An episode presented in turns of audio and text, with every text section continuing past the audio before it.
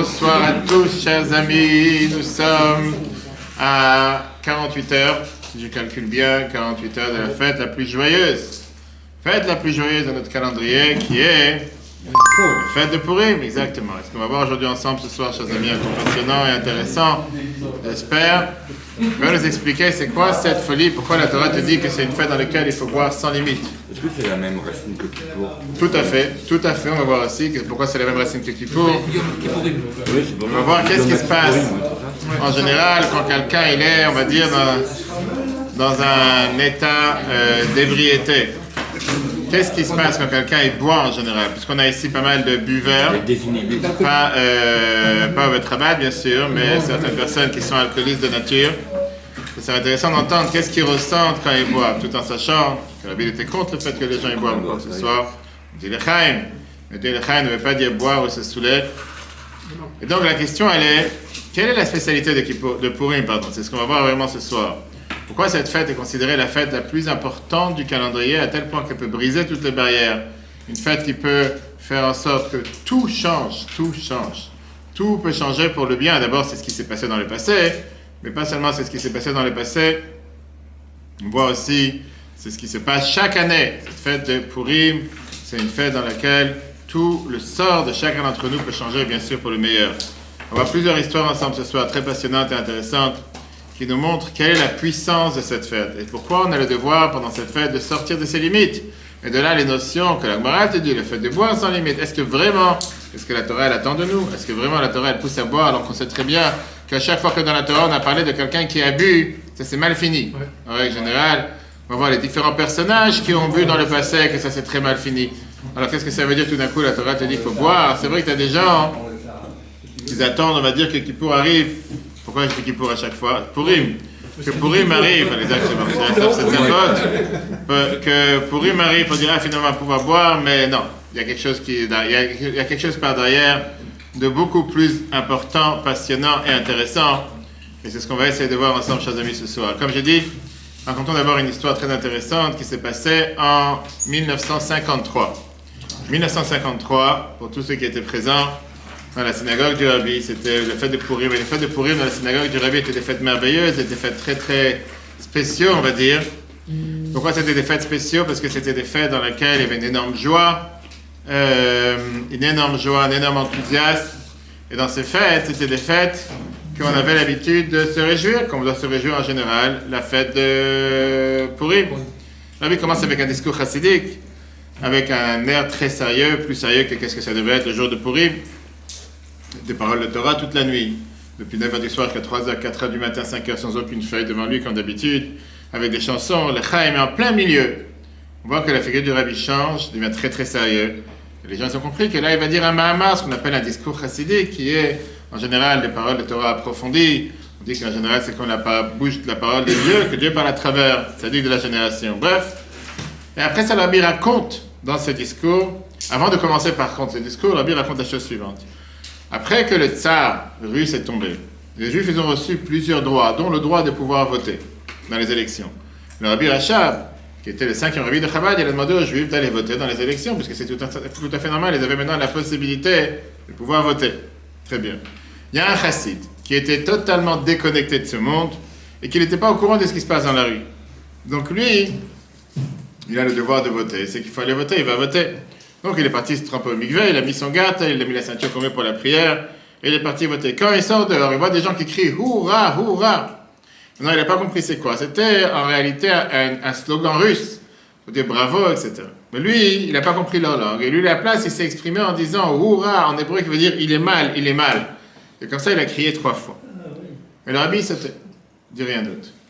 Ces jours, c'était les jours où Staline, que Dieu efface son nom, avait fait un des plus grands, on euh, euh, plus grandes accusations contre le peuple juif, qui était connu comme le jugement contre les médecins. Il y avait neuf médecins, parmi eux six juifs, et à leur tête, le médecin personnel de Staline, le professeur juif Miron Vavsi, qui a été euh, accusé, ils étaient arrêtés, que soi-disant, ils avaient fait un complot de tuer les chefs du parti et Staline lui-même. Et c'était une accusation très très grave pour préparer le fait de renvoyer des millions de juifs de l'ex de l'U- de l'URSS à l'époque dans la terre la plus lointaine qui était la République de Birobidjan. Et tout le monde attendait le jugement, que tout le monde savait depuis le départ que le jugement il était déjà ficelé avant même qu'il y ait un jugement qui prend place. Et donc tout d'un coup, des centaines de chassidim qui étaient présents dans la synagogue du Rabbi à Brooklyn, ils se lèvent et ils crient tous ensemble trois fois, Houra, Houra, Houra, trois fois. Et tout d'un coup, après, le Rabbi commence le discours de Purim. Alken, c'est la raison pour laquelle c'est écrit dans la Megillah, on a appelé ces jours-là les jours de Purim. Et il a terminé le discours en disant que ces jours, c'est des jours où la clipa, les forces du mal peuvent s'effacer, peuvent s'annuler, et que grâce à ça qui s'annule, tout va se transformer pour le bien. Passe quelques jours. On commence à entendre les nouvelles. Le monde a été frappé en apprenant que Staline est mort. Et après ça, on a commencé à savoir les détails. Que peut-être que oui, à Purim, ils ont fait savoir qu'il est tombé malade, mais en réalité, il est mort le jour de Purim 1953. Au moment où, à New York, le rabbi demandé de raconter cette histoire, comme au passage avec le rabbi Rachab. Je vais vous montrer une anecdote comment, oui, le jour de Purim, c'est un jour important, tous les décrets peuvent s'annuler, ou les choses peuvent changer, etc. Et donc, chers amis, il y avait un autre discours très intéressant en, 1900 en 1955, dans laquelle le rabbi avait dit que c'est connu comme quoi l'épreuve de la richesse, c'est une épreuve très très dure. Et néanmoins, que Dieu fasse que tout le monde soit riche. Comme l'habitude en Amérique, c'est qu'on fait tout par un vote. Tout celui qui est prêt à prendre sur lui le test de la richesse et qui ne craint pas, qui va pouvoir se révolter, va pouvoir surmonter son mauvais penchant, qui lève la main, la main droite avec un cœur entier et que Dieu lui donne la richesse. Les gens pensaient que l'habit fait une blague. Parce que pendant un long discours, l'habit juste avant il parle, c'est quoi euh, le, mal de la richesse, c'est quoi euh, la tentation, c'est quoi l'épreuve? Et quelques personnes ont levé la main et sont tous devenus milliardaires. Parmi eux, le Rav Papa, qui est très connu, qui est décédé il y a quelques années. Il a raconté dans un journal israélien il y a quelques années qu'après Purim, il a voulu commencer à se lancer dans les affaires de l'immobilier. Mais il n'avait pas d'argent, il n'avait pas de cash pour, se- à se lancer dans l'immobilier. Là, euh, il, il demande au quoi faire. Rabbi dit n'a pas besoin d'avoir de l'argent pour se lancer dans l'immobilier. Tu prends un prêt. Il a pris quelques prêts, il a, pris, il a acheté deux maisons qu'il a louées. Et depuis, il a dit dans l'article, dans la presse, ouais, mais grâce à Dieu, on gagne notre vie. La vérité, c'était un des plus grands philanthropes, un des plus grands, on va dire, riches américains qui avait à New York, qui avait de l'immobilier dans tout New York. Alors la question, comme j'ai dit tout à l'heure, quelle est la spécialité de cette fête? C'est quoi cette fête de Purim? Quelle est la particularité de cette fête à tel point qu'elle peut briser les barrières qu'aucune autre fête peut faire? Qu'est-ce qu'il y a de spécial dans cette fête qui fait qu'elle a une force particulière? C'est très bien ce que la Torah nous dit, que Simcha Poretz Geder, la joie brise les barrières, de là l'importance pourquoi? Votre Rabat Saneman, on a un rejeté très joyeux, tout le monde danse ensemble, chante ensemble pour briser toutes les barrières. Mais il y a une phrase qu'on répète sans arrêt par rapport à Purim. On dit qu'on doit boire un de l'Oyada, Ben Aouraman et Baruch Mordechai, jusqu'à ne pas savoir faire la distinction entre maudire Aman et bénir Mordechai. Et la question qui est, la question, c'est là la question qui dérange. Qu'est-ce que ça veut dire boire? On parle ici vraiment de perdre connaissance, on parle de perdre sa conscience, on parle de boire, on parle de se saouler. Est-ce que vraiment la Torah se transforme en une, loi alcoolique? Trois questions. Tout d'abord, quel rapport avec se saouler? Deuxièmement, pourquoi juste pourri mais pas une autre fête? Et troisièmement, pourquoi me dire boire jusqu'à que tu ne sais pas la différence entre bénir Mordechai et me maudire Aman? Tu pu dire autre chose entre le mal le summum du mal et le summum du bien. Tout le but de la Megillah, c'est au moins de faire un décalage entre les deux, de montrer que Mordechai est beaucoup plus important que Haman. Regardons d'abord ce que l'Agmara nous dit. Le Talmud, l'Agmara Megillah Zain 7b. Amarava, Rava vient et te dit, Chayav inish bepuria, un homme a le devoir de se boire, de se saouler le jour de Purim, ah, de l'oyada, jusqu'à ne pas savoir la distinction entre Ahu Aman, maudit Aman, ou Baruch Mordechai et Béni Mordechai. Maintenant, si tu crois que l'Agmara te fait une blague, regarde ce qu'elle continue. Rabba et Rabbi Zera, Rabba et Rabbi Zera, ils étaient en train de, ils étaient assis le jour de Purim en train de manger. Ils se sont soulevés, Kam Rabba et Shachat Rabbi Zera. Rabba s'est levé, il a égorgé Rabbi Zera. C'est l'histoire. On va voir les détails maintenant. Le Machar, le lendemain, Bikesh Alav il a demandé pitié sur lui, Vechayo, il a revu. Il est revenu sur terre, il a ressuscité. Le Shana Abba, l'année prochaine, l'année d'après, il a dit Viens, on mange la fête de Purim encore une fois. Là, il lui a dit Pas chaque jour, il y a des miracles. D'accord Ça, c'est l'histoire de l'Agmara. Maintenant, bien sûr, bien sûr que tous les commentateurs, beaucoup comme pensent, on ne va pas décider des trucs égorgés ni quoi que ce soit. On est- On n'est pas ici un livre de. Rabbi Abraham, le fils du Rambam, il t'explique que c'était juste pour dire, comme on est, dans la- dans- dans l'atmosphère de Purim, qu'il a peut-être blessé. Et que quand tu blesses quelqu'un, c'est considéré peut-être que tu l'as fait du mal, comme si tu l'as égorgé. Le marcha, il t'explique. C'est qu'il est obligé à boire, et comme il est obligé à boire, il a la gorge pleine d'eau. C'est comme s'il a égorgé, mais c'est pas qu'il a, il a la gorge pour un plein de vin. Rabbi, il explique beaucoup d'autres explications d'après la Kabbale. En tout cas, on parle bien sûr d'un comportement extrême qui, ne caractérise pas ce qu'on appelle un Tamit Racham, quelqu'un qui est intelligent. Parce que la preuve est qu'on voit que l'année d'après, ils ont voulu recommencer encore une fois le même scénario. Mais pas dans tous les films. Je rappelle quand j'étais la première année en Russie, à Nizhny Novgorod, c'était c'est une ville qui est à peu près à 2-3 heures de Moscou, j'ai organisé un centre aéré. Je crois que c'était en 94 ou 95. Et il y avait une pièce de théâtre, comme dans toutes les colonies de vacances. On organisait, nous les moniteurs, une pièce de théâtre, etc. Et je ne me rappelle plus maintenant qui des moniteurs avait la bonne idée de faire semblant qu'il y a un feu qui va éclater sur la pièce de théâtre pour euh, que les enfants aient...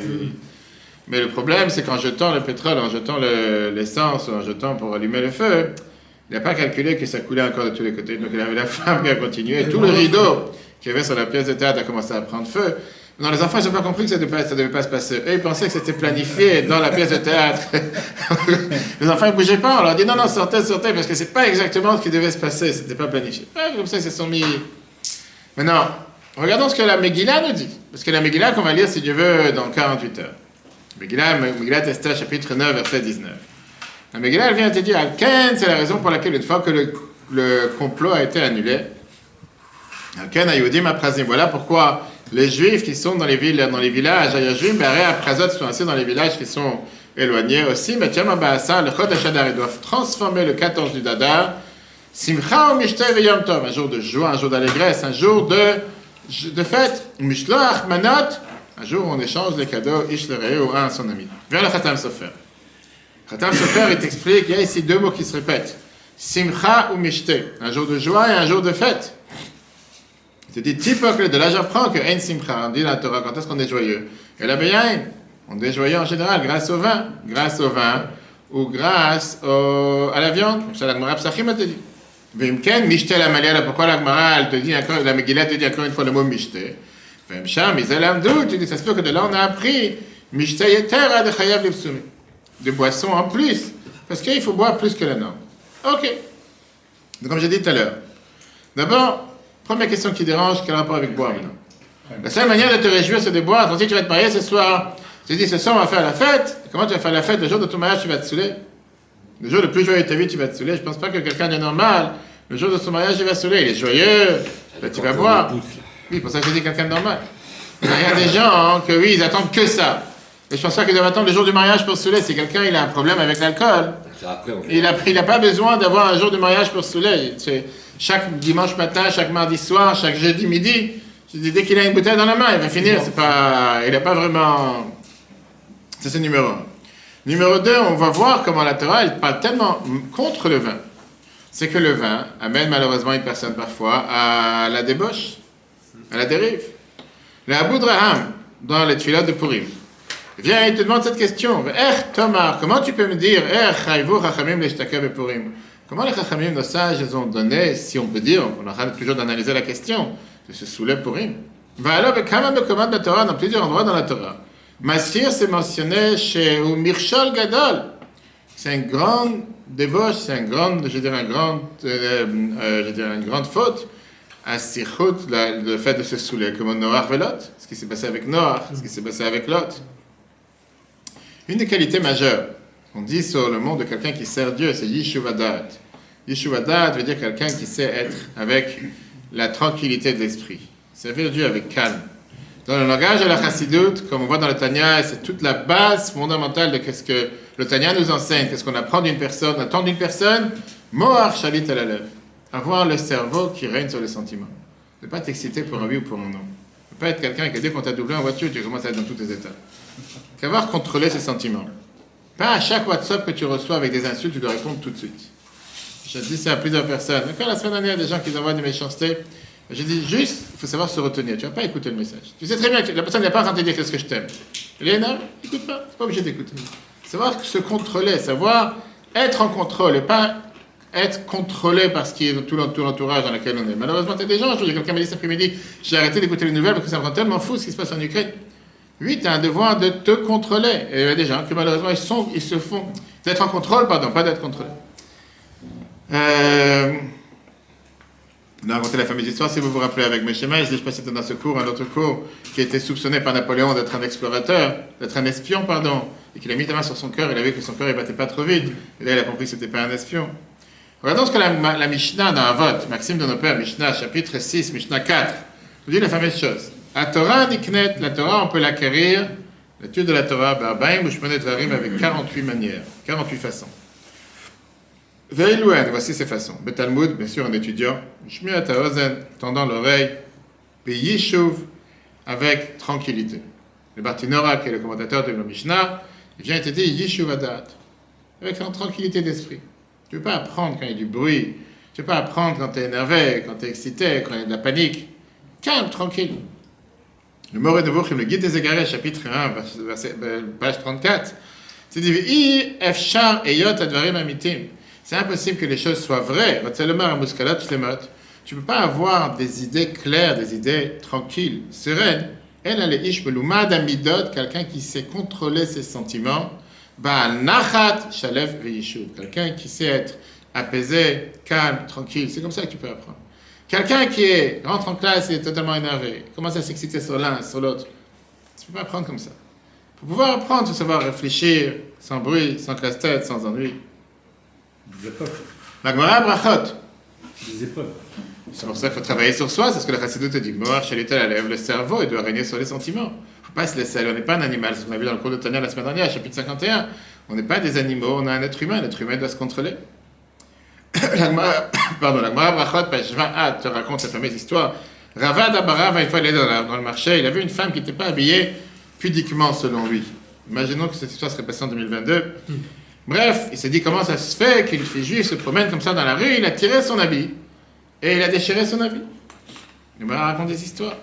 Elle a pris, l'a pris en jugement. Et il s'avère que c'était même pas une fille juive. De quoi je me mêle en Elle aura de s'habiller comme elle a envie. Et d'abord, même si c'est une fille juive, c'est pas une chose de faire. Et le jugement, le tribunal l'a, rendu coupable de payer 400 zouz à cette fille. 400 zouz, c'était une fortune, c'était une pièce, très bien. Alors Avada lui a dit comment on t'appelle? Comment, Quel est votre prénom? Elle s'appelle Matoun. Matoun veut dire calme en hébreu. Alors il a dit que pour pouvoir avoir cette qualité de devenir calme, j'ai dû payer 412. En deux mots, ça m'a appris une leçon. La prochaine fois, tu fais attention avant de faire des bêtises. T'excites pas pour un oui ou pour un non. Reste calme. Pas la fin du monde. Comme ça, claquer la porte. Combien de couples que je rencontre qui viennent me voir, problème, ceci.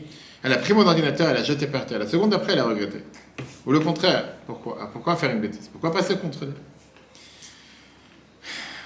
de l'autre côté, quand tu parles le contraire, l'antithèse de être calme, c'est un état d'ébriété. C'est saoulé. L'alcool, qu'est-ce que fait l'alcool? Monsieur Jean-Claude, toi qui connais tellement bien l'alcool. Qu'est-ce que, qu'est-ce que crée, qu'est-ce que, qu'est-ce que, qu'est-ce que ça fait comme dégâts C'est moi.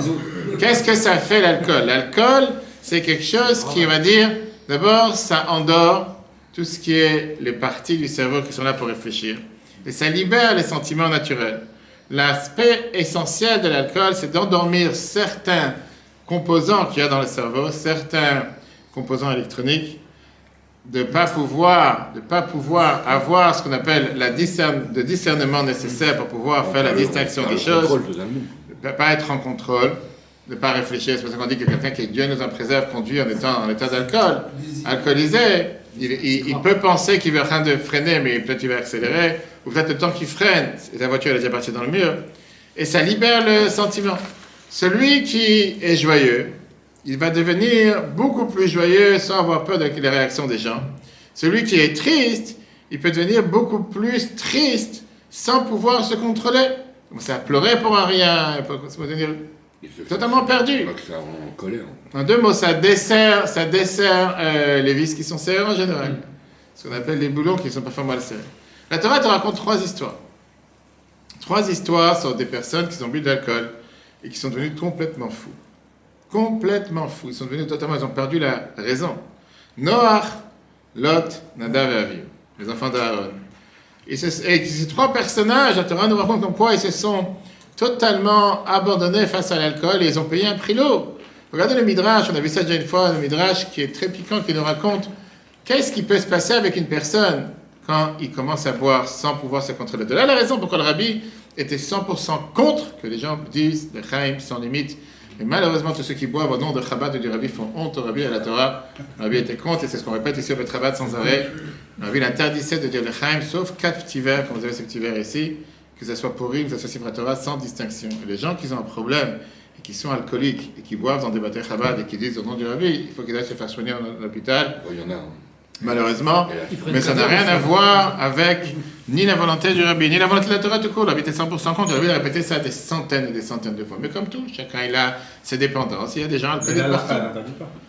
Ben, la Chaya te dit que tu dois toujours être en contrôle à tel point que le Rambam te dit, mais te dit que quelqu'un qui est sous n'a pas le droit de prier. Tu n'as pas le droit de parler à Dieu. Comment tu veux parler à Dieu? C'est pour ça que les Kohanim, ils font. Vous n'avez pas le droit de boire du vin Ils font pas. On fait pas Berkat à Midrash Shabbat. Ouais, quatre Kohanim, pourquoi? Parce que ça se peut qu'ils ont bu pendant l'après-midi, etc. qu'on n'a pas. Ouais. On est agent. Midrash Tantroum, regarde ce qu'il te raconte. Quand Noach, il est venu planter une vigne, le Satan, n'oubliez pas, encore une fois, qu'est-ce qui s'est passé avant? Il y avait la déluge, il y avait la destruction du monde.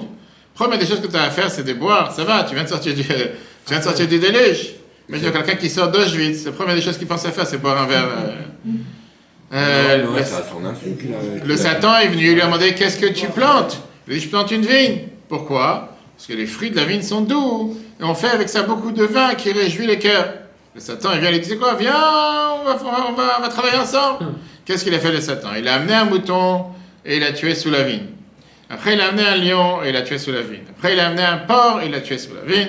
Après, il a amené un singe et il l'a tué sous la vigne. Et il a aspergé le sang de tous ces animaux dans la vigne. Ça, c'est le Midrash. Midrash, c'est- une métaphore. Avec ça, le Satan lui dit la chose suivante. Avant que quelqu'un boit du vin, il est doux comme un mouton. Il connaît absolument rien, comme une brebis. Qui, bref, bonjour, au revoir, elle te fait la tête, elle te fait un selfie avec toi, il n'y a pas de souci. Quelqu'un qui a commencé à boire, il se sent fort comme un lion.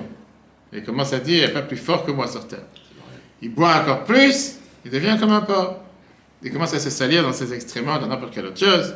Et une fois qu'il est totalement sous, il est comme un singe. Commence à se tenir et à danser et à parler des, des- des grossièretés, à dire n'importe quelle bêtise. Ça, c'est ce que le Midrash te dit. C'est la raison pourquoi beaucoup de décisionnaires te disent qu'on n'a pas le droit de boire même le jour de pourrir. Boire, ça veut dire le de se saouler.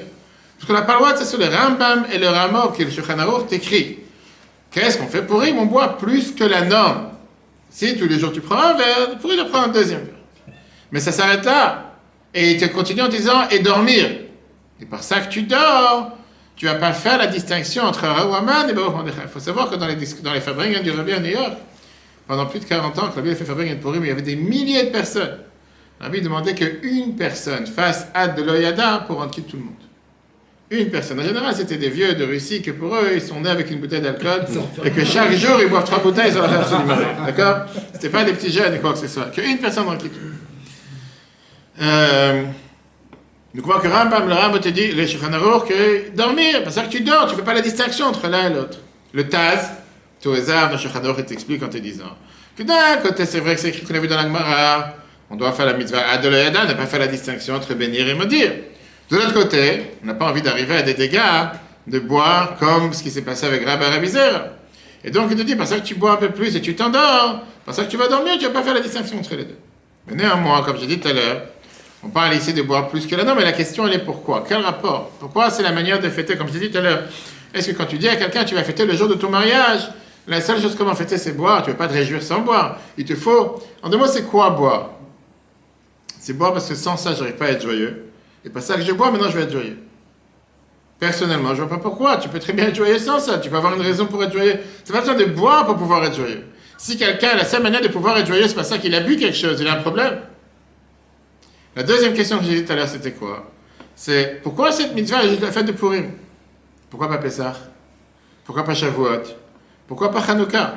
Pourquoi juste Purim, il y a ce devoir de boire plus que la dame Pourquoi? Alors c'est vrai qu'on sait que Purim, c'était le plus grand sauvetage du peuple juif dans l'histoire. Aman était le seul qui a eu cette solution finale de tuer tout le peuple juif partout où il se trouve. Même Hitler, que Dieu efface son nom, n'a jamais pensé une chose pareille de tuer le peuple juif dans 127 pays. J'ai mis un plan, pareil. Et donc, on parle ici quand même du, sauvetage, plus important de notre histoire. Voilà la raison pourquoi peut-être il faut sortir de ses limites. L'Admour Azakan, il pose cette question. On voit que l'Admour Azakan, il pose dans Torah Or, dans Megillat Esther, page 98.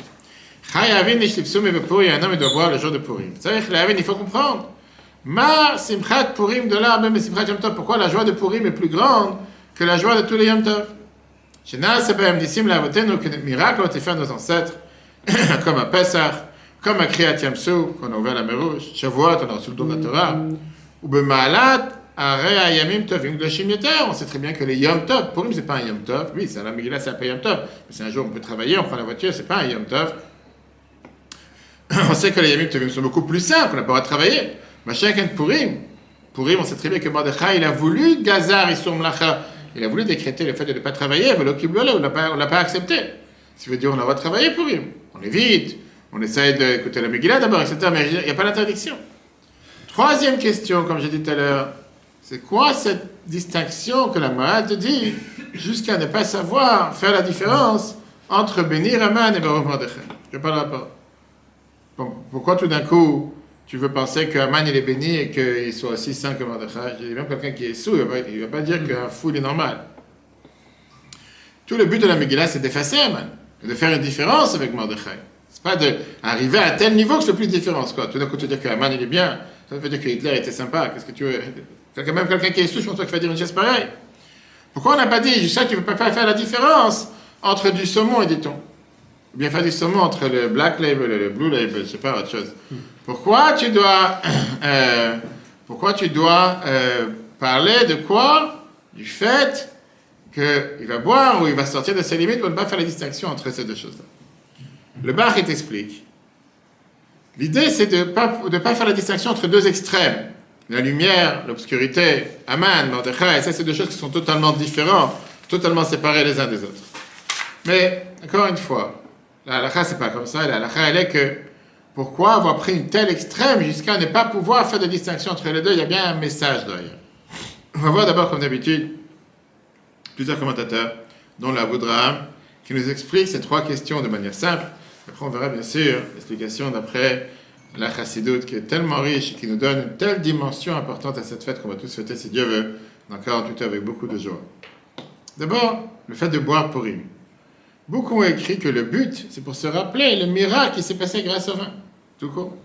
N'oublions pas que quand on va lire la Megillah, les premiers chapitres, pour ça à chaque fois c'est intéressant de lire en français, le vin à Purim joue un rôle majeur comme l'huile à Hanouka. La cause du miracle.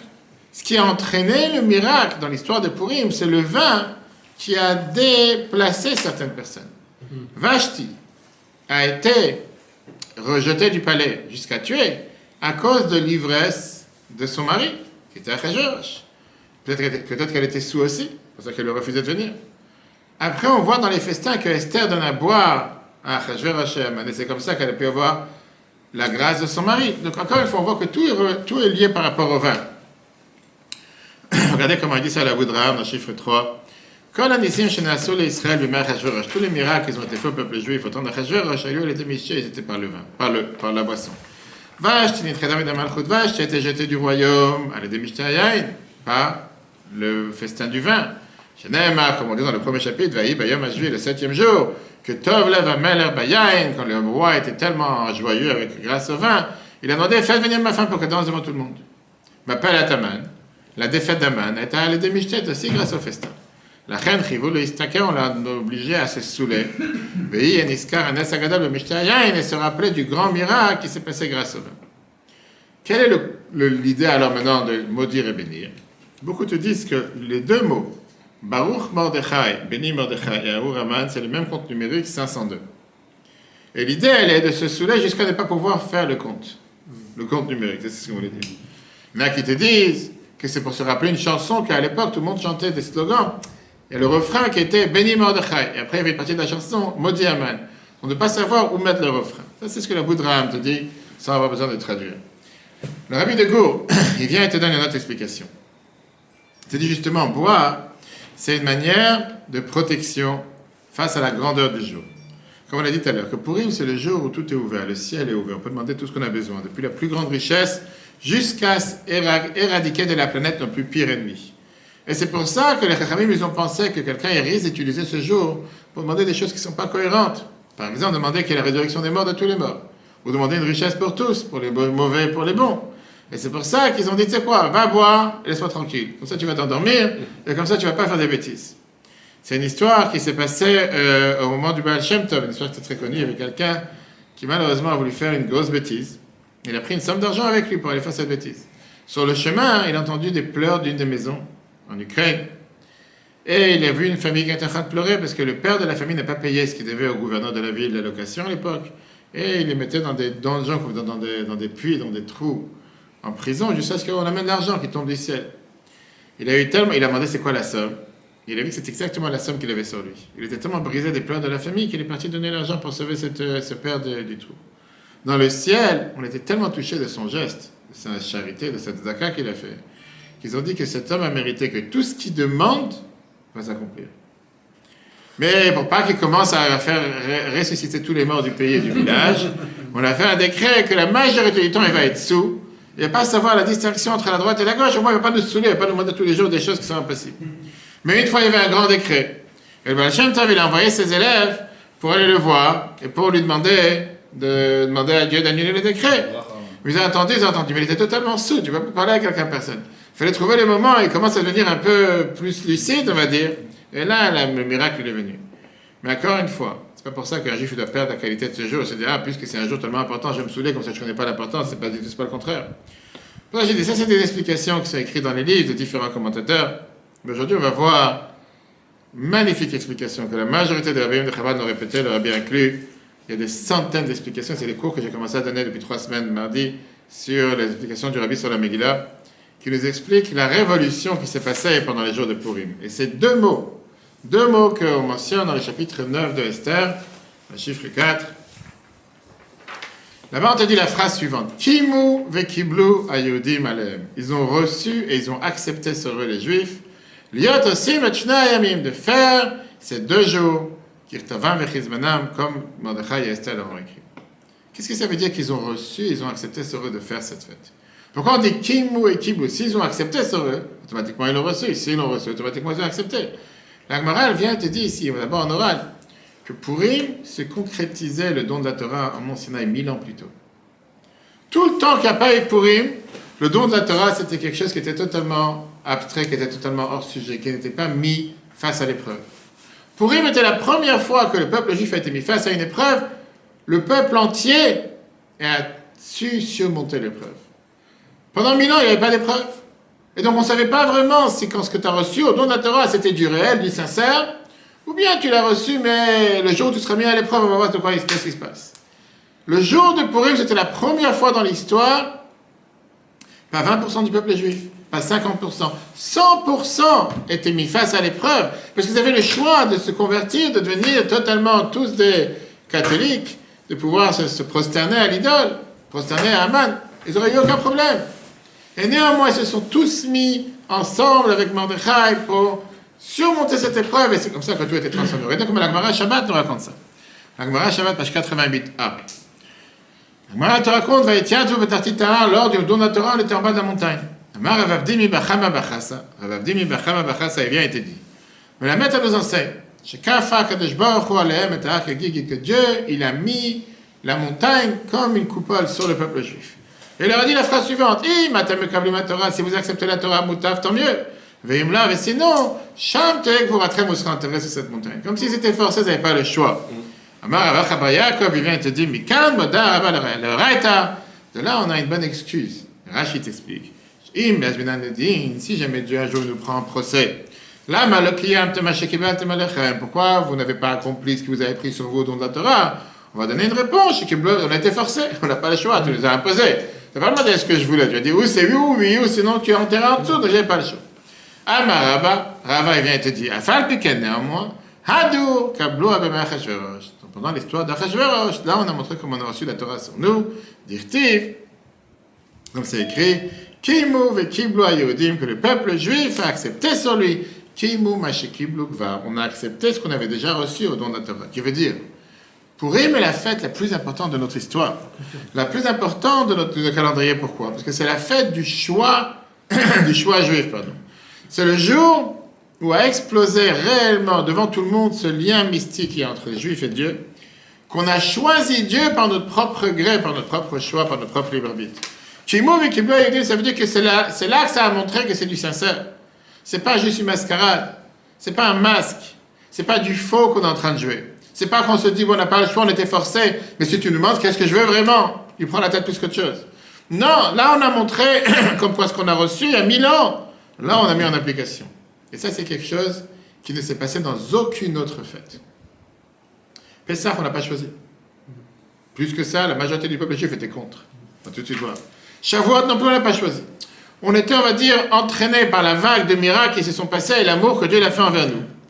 Hanouka, on a choisi à l'envers. On a choisi le mal. Il y avait que combien de Matitia ou combien de Matatias il y avait La majorité des Juifs étaient contre.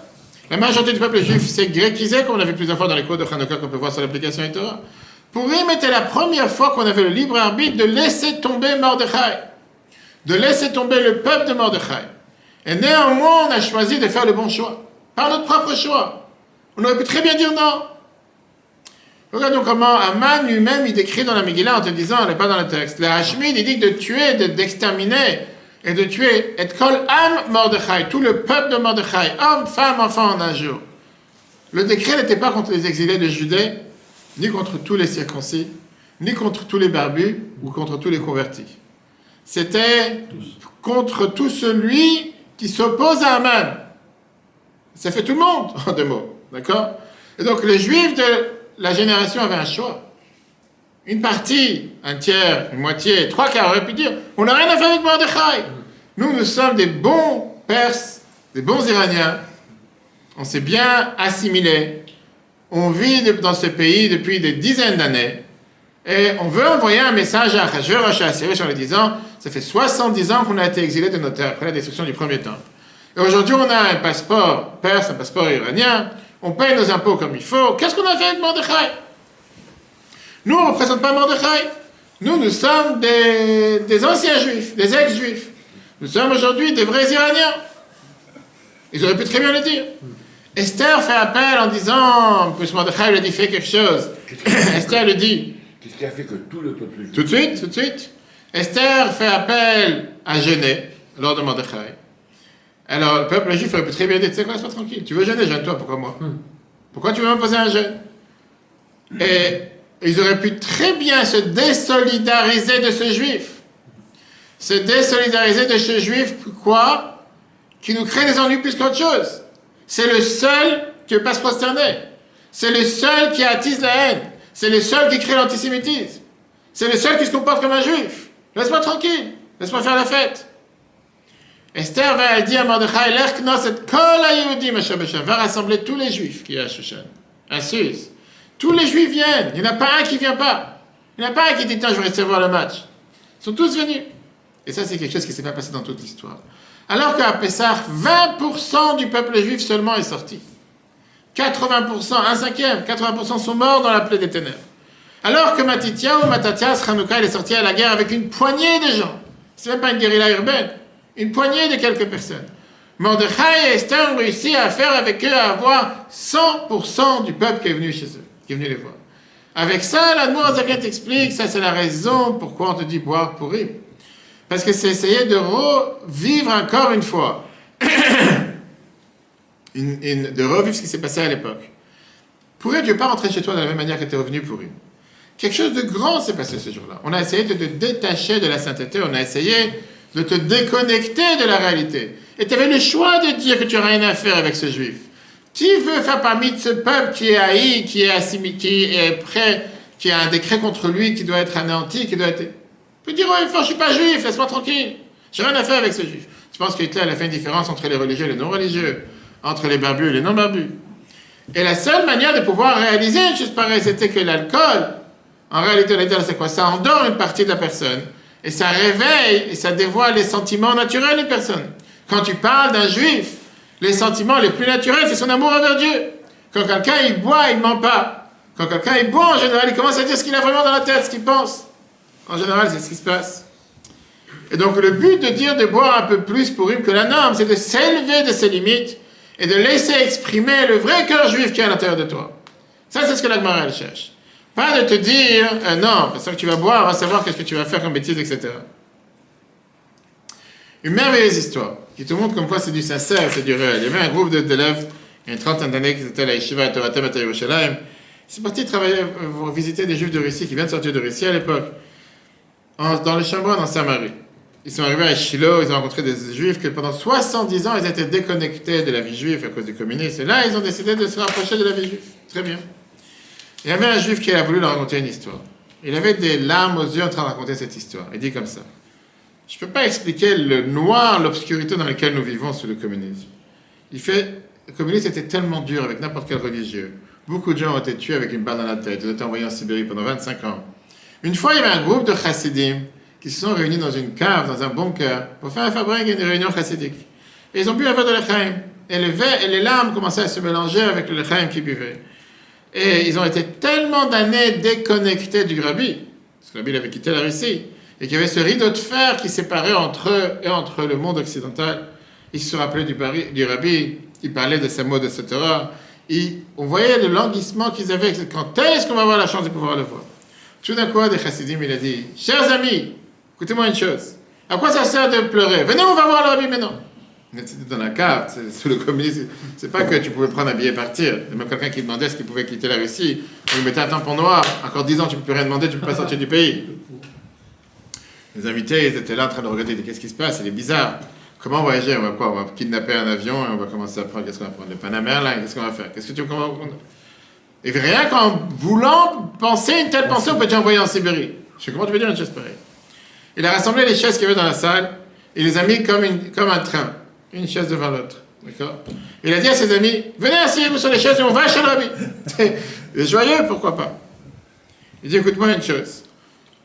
Ce juif, il raconte tous ceux qui, sont, qui ont joué les jeux, qui sont partis sur la chaise et qui ont décidé que maintenant, dans la pensée, on voyage chez le rabbi, ils ont mérité cette année même à sortir de Russie et voyager chez le rabbi. Parce que, et ceux de parmi nous qui ont joué les réels, les gens, de haute gamme, non, c'est pas pour on va pas commencer à se mettre comme des enfants au jeu du cache-cache ou au jeu de la chaise. On était bloqués en Russie encore pendant de nombreuses années. Ça montre comment parfois le fait de dire le Chaim, c'est que tu sors de tes limites, tu sors de toi-même qui tu es réellement. Pas parce que tu as commencé à boire comme un animal, pas de ça qu'on parle. On parle de dévoiler qui tu es, qui est ton essence. Où est ton plaisir réel? Est-ce que ton plaisir réel, il est par ça que tu as bu un corps à verre un corps à verre où tu aurais voulu tellement avoir plus de facilité à faire ce que Dieu attend de toi Et parfois, malheureusement, tu ne peux pas le faire. Quand on réfléchit un instant, tout le monde demande la question. On a vu ça dans les derniers cours qu'on peut voir sur l'application de Torah, sur les explications du Rabbi sur la Megillah. Quel est le but de raconter ces quatre premiers chapitres, sur les dix chapitres, qui ne parlent vraiment de rien d'un défilé de femmes la plus belle, de, de- de tout ce qui est 180 jours de festin avec des, tapis les plus beaux, la vaisselle la plus belle, 180 jours dans lesquels les gens ils boivent. Qui en a à faire Qu'est-ce que, que tu me racontes? Tu veux me raconter le miracle? Comment ça me dit Il y avait un complot contre le peuple juif, il a été annulé par ça que Esther est arrivée. Je viens de savoir toutes ces histoires, dans tous ces détails. Première histoire, quand la commence au premier chapitre, que Vashti, elle a envoyé balader son mari. Elle lui fait honte devant tout le monde. Et la Megillah te raconte dans tous ces détails comme quoi il ne savait pas comment faire. Il ne savait pas quoi faire. Il commence à faire un conseil des ministres. Il y a bien des ministres pour quelque chose, ils sont payés pour faire quelque chose. Sept ministres sont convoqués à l'Élysée. C'est pas un ou deux. Et il leur demande quoi faire avec Vashti, qu'elle n'a pas fait ce que le roi lui a demandé, de venir danser. Certains disent tout nu devant tout le monde. Qu'est-ce qu'il y qu'est-ce qu'il y a tellement de faire un conseil des ministres pour ça? Conseil de défense aujourd'hui, c'est un autre mot. On parle plus de conseil, non, on parle de conseil de défense. Une des deux, elle n'a pas respecté la volonté du roi.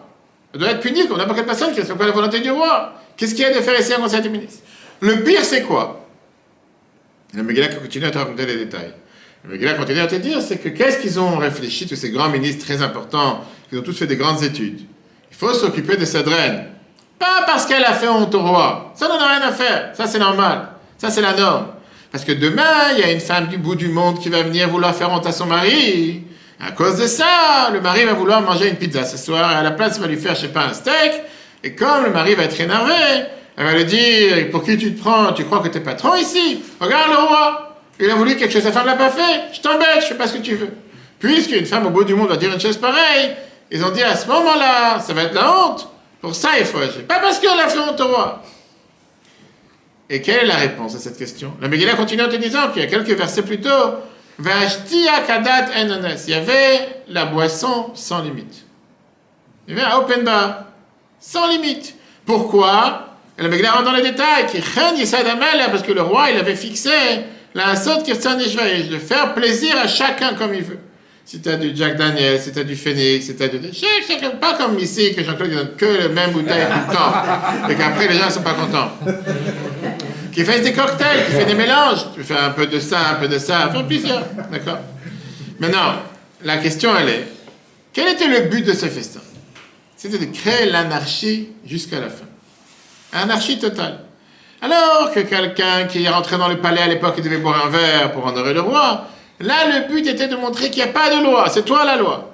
C'est pas que les citoyens doivent écouter le roi, mais le roi, il écoute ce qui se passe des citoyens. À l'inverse. Et donc, au final, quand tu réfléchis, pourquoi la Megillah dans tous ces détails le roi ne pouvait pas punir Vashti parce qu'elle a fait ce qu'il a demandé. Elle, elle a mis en application ce qu'il lui a demandé. Lui, il voulait que les gens boivent sans limite. Il voulait que les gens soient avec une anarchie totale, ne pas faire ce que le roi veut. Et donc, même le roi, qui était totalement sous, 180 jours de boire et manger, il a compris qu'il faut, on est bien obligé d'arrêter cette anarchie. Parce que demain, il va demander aux gens de sortir à la guerre ou de payer des impôts. Et les gens vont dire, regarde Vashti, elle n'a pas fait ce que tu veux, pourquoi tu veux que je fasse ce que tu veux? Il a appelé tous ces, tous ces ministre pour trouver dans quel détail dans la Constitution on peut permettre de la destituer. Et après, ils lui ont dit que d'après la loi, la Constitution, c'est seulement permis de pouvoir être sans limite, avec une anarchie totale, dans le palais. Comme elle n'a pas été en non-obéissance du roi dans le palais, mais en dehors du palais, ça, ça va créer une jurisprudence pour les 127 pays. Et donc c'est pour ça qu'il faut la destituer. Quelle est la grandeur du peuple juif? Quand un juif, vit 70 ans dans la terre de Paras, qui est l'Iran d'aujourd'hui, et pas en Israël, quand le nom de Dieu est caché, quand on ne voit pas la main de Dieu que Aman, il est le plus élevé sur terre et tout est totalement, je veux dire, de manière la plus anarchiste totale, néanmoins le juif se découvre avec sa plus grande force. Pourquoi? Parce que le fait qu'il y a une telle, liberté, un tel liberticide, une telle, une telle euh, liberté, de laisser faire n'importe quoi. Je lui dis non, je ne fais pas n'importe quoi. Je suis juif jusqu'au plus profond de moi-même et en aucun cas je me permets de faire quelque chose contre la volonté de Dieu. La Bible continue en te disant, ça c'est la raison pourquoi la Gemara dit au départ, jusqu'à ne pas savoir la différence entre bénir et maudire. Parce que pour lui, il s'est passé quelque chose d'encore plus grand. Pas seulement le fait que nous avons pris ce choix, ce libre arbitre, mais le plus grand secret de la création du monde qui était comment comprendre la beauté du mal. Comment le sens de l'obscurité est parfois plus grand que le sens de la lumière. C'est pas seulement que la lumière a, vaincu l'obscurité, mais on a appris à comprendre la force de l'obscurité. Le mal, il est aussi au service de Dieu. Le fait qu'il y a une telle euh, conduite libertine, sans limite, l'anarchie totale, a permis aux Juifs de rester fidèles à Dieu. Parce que s'il n'y aurait pas eu un tel extrême, ils n'auraient jamais été de l'autre extrême. Amen, il a voulu faire du mal au peuple juif dans les périodes la plus belle de notre histoire. Il n'y avait pas d'accusation, il n'y avait pas d'antisémitisme à l'époque, il n'y avait pas des territoires qu'on a inventés, qu'on a pris qu'il fallait être antisémite ou quoi que ce soit. On se sentait totalement assimilé par le peuple perse. On participait au festin avec le plus grand joie. Il y avait une liberté totale de pratiquer sa religion. Personne ne faisait des différences entre un juif et un non-juif. La reine, tout le monde l'aimait. C'était pas seulement une reine importante, c'était aussi une reine qui était celle qui était de nous, une reine juive. Personne n'aurait rêvé à l'époque qu'il y ait un décret comme le décret d'Aman. C'était la période la moins pensable de l'histoire qui pouvait voir un tel décret. Et c'est juste à ce moment-là qu'Aman se réveille d'être entre nous. Et c'est de l'autre côté, au moment où le peuple juif a fait le choix de choisir Dieu autour d'Aman et Mordechai, Aman a disparu. Pour him, le masque est tombé de la tête d'Aman. Ça nous a montré pourquoi c'était le meilleur joueur, le meilleur acteur de l'histoire. C'est vrai qu'à l'extérieur, il a l'air d'être un ennemi. Il faut l'exterminer, il faut l'effacer comme on a l'habitude pendant la Megillah. Mais en réalité, c'est une fête de papier. Parce que lui aussi, c'est un soldat de Dieu, comme Mordechai. Seulement, son rôle, c'est de jouer le rôle du clown le plus tordu qu'il y a dans, dans, dans, la pièce de théâtre. Le peuple juif a su relever le défi. pas seulement qu'on n'a pas eu peur de l'épreuve, mais au contraire, on a mis toutes les forces qu'il fallait pour pouvoir revenir vers Dieu. Donc ça, c'est le secret de Purim, le jour où on fait tomber les masques. C'est une des raisons pourquoi on met un masque en fait, le gouvernement il savait que Purim parce qu'ils ont fait enlever les masques. D'un côté, on a choisi Dieu. De l'autre côté, on a montré quelles sont les failles des forces du mal. Et c'est pour ça que, qu'est-ce que ça veut dire de ne pas savoir la distinction entre Aman et Mordechai? Parce que Aman aussi, il est au service du peuple juif. Il n'est pas si mal qu'on croit. Grâce à lui, on a pu faire tomber notre masque et montrer qui nous sommes réellement. Ça, c'était la force de la force de Aman et surtout la spécialité de Purim. Regardez comment on habite ça dans.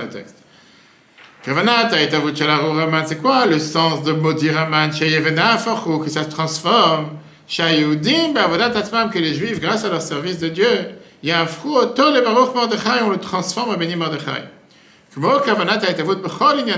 la, pensée de la création de n'importe quelle mauvaise chose, la sot même, S'il n'y aurait pas eu un virus, on n'aurait jamais créé un vaccin. S'il n'y aurait pas une maladie, on n'aurait pas créé un médicament. S'il n'y a pas un problème dans l'ordinateur, tu ne vas pas appeler un technicien pour réparer.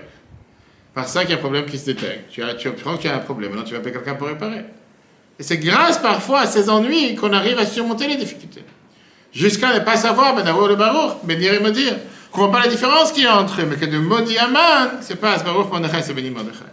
Regardons deux additions à ce qu'on vient de voir. D'abord, la question qui été demandée tout à l'heure. Rabbi il explique, c'est la raison pourquoi le Zohar te dit que Purim, c'est Kippurim. Purim, c'est comme Kippour. A priori, quel rapport? C'est tout à fait le contraire. Kippour, tu manges pas, tu bois pas. Purim, on n'avait pas de manger. Pour ceux qui sont pas en action comme nous toute la journée, allez dans la Megillah, dans les prisons, les détenus, les EHPAD, etc., etc. C'est évident de manger. Kippour, on vient en général. Il y a le jeûne. C'est ce que je dis, on mange pas. Le jour de Kippour, on vient en général reconnaître les fautes et les erreurs que quelqu'un a fait. Alors que Purim, tout est permis. Il n'y a pas d'erreur ni quoi que ce soit. Et l'idée, elle est la même. Le jour Kippour, on est devant Dieu, on veut transformer nos fautes graves en, en mérite. On vient dire que quoi? Que toutes les fautes qu'on a pu faire dans l'année, c'est du mensonge. C'est pas qui nous sommes réellement. Au contraire, on a, cette, on a à l'intérieur de soi ce sentiment de vouloir se rapprocher de Dieu en disant que si on n'aurait pas eu telle épreuve ou tel mauvais penchant, on n'aurait jamais fait telle et telle erreur. Et donc tout le travail de Kippour, c'est comme pour lui. Enlever le masque et dire qui nous sommes réellement. Nous sommes réellement proches de Dieu. Nous voulons être proches de Dieu. Et la preuve est que quand on est mis à l'épreuve, on est proche de Dieu. On comprend aussi ce qu'on a vu dans le cours la semaine dernière, jeudi dernier, qu'on peut voir sur l'application Retora et sur les différents podcasts. Et comme Dieu il a dit à Moshe, Moshe a dit au peuple juif, rappelle-toi ce qu'il a fait à Malek qu'on a lu Shabbat. On dit qu'il y a un verset qui dit, rappelle-toi ce qui est, le jour de Shabbat. L'autre côté, un autre verset qui dit, rappelle-toi ce qu'il a fait à Malek. Comment on fait les deux? Moshe lui a dit, ça ne ressemble pas à un verre de bon vin avec un verre de vinaigre. Les deux sont de vinaigre. Et donc pareil avec les deux souvenirs. Et la question qu'on a demandé est, quel est le problème de se rappeler deux choses à la fois Se rappeler de Shabbat et se rappeler d'Amalek? Et pourquoi il a répondu du fait qu'il y verre de vin et un verre de vinaigre, les deux sont un verre? La réponse, elle est très simple. Le peuple juif a posé la question, comment on peut vivre avec deux choses contraires? Et Shabbat qui te rappelle la présence de Dieu, et Amalek qui se moque de l'acte de chaque, qui se moque de la sainteté. Comment tu peux te rappeler des deux à la fois? Ces deux choses sont totalement contradictoires, qui sont totalement opposées l'un à l'autre. Il a donné la réponse avec le vin et le vinaigre. Le vinaigre, c'est aussi du vin. Sauf que le vinaigre, il est fait de vin, par de, de, par lequel on a fait du vin. Sauf que le vinaigre, il est venu, il a tourné. Donc les deux sont de verre. Les deux sont de verre pour recevoir. Seulement un, il est fait pour recevoir le vin, et un, il est fait pour l'éloigner, pour qu'on ne boit pas, qu'on n'en profite pas. On dit, il y a certaines choses que Dieu a créées pour ne pas en profiter. Il y a les méthodes positives, il y a les méthodes négatives. Amalek, vient de la même source de la sainteté des Shabbat. Mais son but, c'est de se cacher, à faire en sorte à devenir celui qui est le plus dangereux et nous embêter. Il ne faut pas tomber dans le piège. Il n'est pas content que tu tombes dans le piège, comme le Tanet explique, ce n'est pas au mauvais penchant. Quand le mauvais penchant il vient t'empêcher de faire quoi que ce soit pendant la prière, de te concentrer, il ne va pas dire Qu'est-ce que je vais faire? Non, il ne veut pas que tu tombes. Il te met un défi pour que tu sautes sur le défi. Et donc, de la même manière qu'on fait dans l'acte du chat, une, faut embrasser, une, faut éloigner. Et de là, on prend la force de ne jamais s'émouvoir de n'importe quelle épreuve. Jamais perdre la tête. Pas parce qu'il y a une épreuve qu'on doit perdre tous ses esprits et se dire c'est fini, il n'y a pas d'espoir. À la fin du monde, troisième guerre mondiale, dixième guerre mondiale. Il y a un Dieu sur terre. Le même bon Dieu qui a fait en sorte que le décret qui était pour anéantir 127 pays, parce qu'on se rend compte que ce que ça veut dire 127 pays, c'est les plus riches de toute la planète. En un instant, ça s'est transformé parce qu'on s'est ressaisi en disant c'est pas qui nous sommes. La preuve est que tu nous as mis à l'épreuve, on va surmonter cette épreuve. Exactement la même chose de nos jours, même si quelqu'un a des difficultés, il doit se dire une difficulté, c'est seulement un tremplin pour pouvoir aller encore plus loin. S'il y a un défi, c'est pas juste Dieu, il attend de moi de remonter, pas de faire marche arrière. Quand tu fais une course de chevaux et tu mets une barre à 5 mètres, ou à 50 mètres, ou à 50 cm, ou à 1 mètre, c'est pas qu'il voit la barre, à ce moment-là, il se dit, bon, maintenant je marche arrière. Le but, c'est de se dire, maintenant je vais sauter encore plus haut. J'ai raconté plusieurs fois cette histoire avec ce juif qui est venu une fois dans l'audience privée chez le rabbi. Et qu'il a dit au Rabbi que les, affaires ça va pas, et la santé ça va pas. Et bref, il a que des soucis. Et le Rabbi il a dit écoute, c'est écrit dans la Torah qu'il y a une descente, Yerida Tzorech Aliyah. Quand quelqu'un a une descente, c'est pour aller après encore beaucoup plus loin. Il a dit écoutez, ça c'est bien gentil, mais dans la réalité, c'est. Parlons business, comme on dit. Non, non, des histoires. Maintenant j'ai des soucis, tu me racontes cette histoire. Le Rabbi lui dit regarde, est-ce que tu peux sauter sur la table? On n'a pas compris, c'est-à-dire, tu as vu, dans le bureau du rabbi, on est parti, à la table du bureau du rabbi, qu'est-ce que tu peux sauter sur la table? Il dit, saute sur la table. Donc il fait quelques pas en arrière pour s'apporter à cette table. Il dit, arrête, pourquoi tu as fait des pas en arrière? Il dit, parce qu'il faut monter plus haut, il faut reculer. Il a donné la réponse. Chers amis, le cours sera rappelé sur Torah. Je rappelle à tout le monde que si Dieu veut, mercredi soir, on a la lecture de Megillah à 19h30, précise, la fin du jeûne. Jeudi matin, 7h30 le minyan. Et bien sûr, le grand michté de Purim, mon cher Yves. Je ne peux pas déroger à la règle, tu es obligé d'être présent. Bien sûr. Pour Yosef, Ben, Mathilde, Tatou. Dieu envoie une longue vie, bonne santé. Cours rappelé sur Torah et Torah, sur Google et Apple, ainsi que tous les différents podcasts. Très bon mois d'Adar, que le- de la même manière qu'on a mérité à l'époque, que tout s'est transformé, que tout se transforme aujourd'hui pour le bien, le bonheur, la joie, la santé, la prospérité pour tous. Que vous soyez tous bénis et à très bientôt. Il faut boire ou il faut pas boire? Il faut boire.